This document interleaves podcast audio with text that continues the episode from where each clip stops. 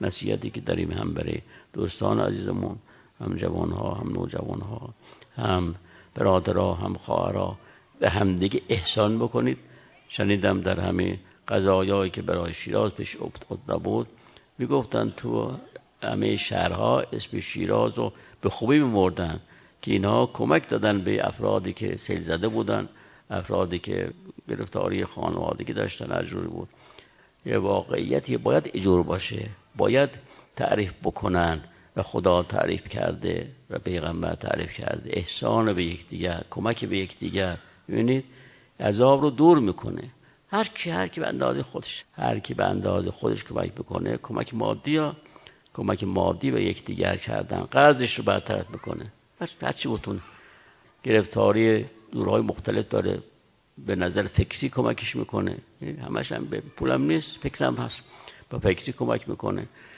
به نفع خودتونه این کارا رو کردن. یعنی هم از جهت زندگی مادیتون و هم از جهت معنی. و خودتون کیف می‌کنید که وقتی انسان به کسی احسان می‌کنه همچین مثل یک روح تازه خدا نصیب می‌کنه. کار پیغمبر آجور بوده. آمد گفت که گفت که دیدم حضرت صادق رو شب صلوات الله و سلام علیه.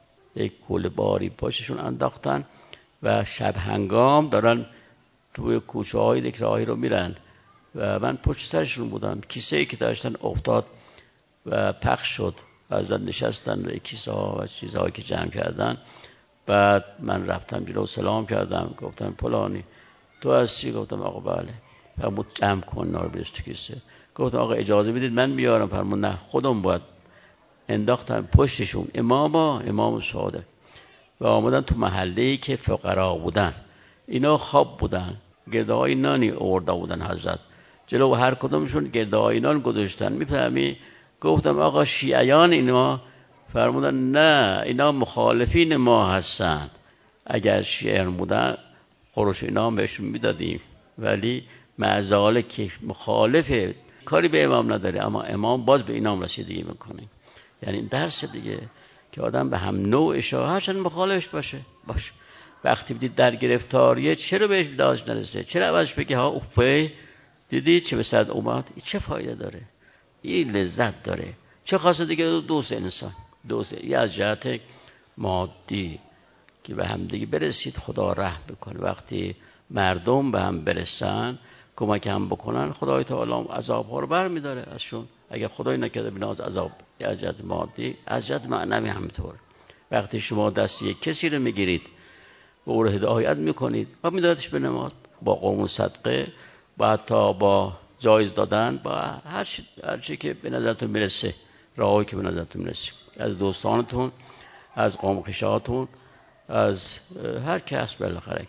وقتی که با میدادش به نماز تشویقش بکنید به ایمان و به مؤمن بودن.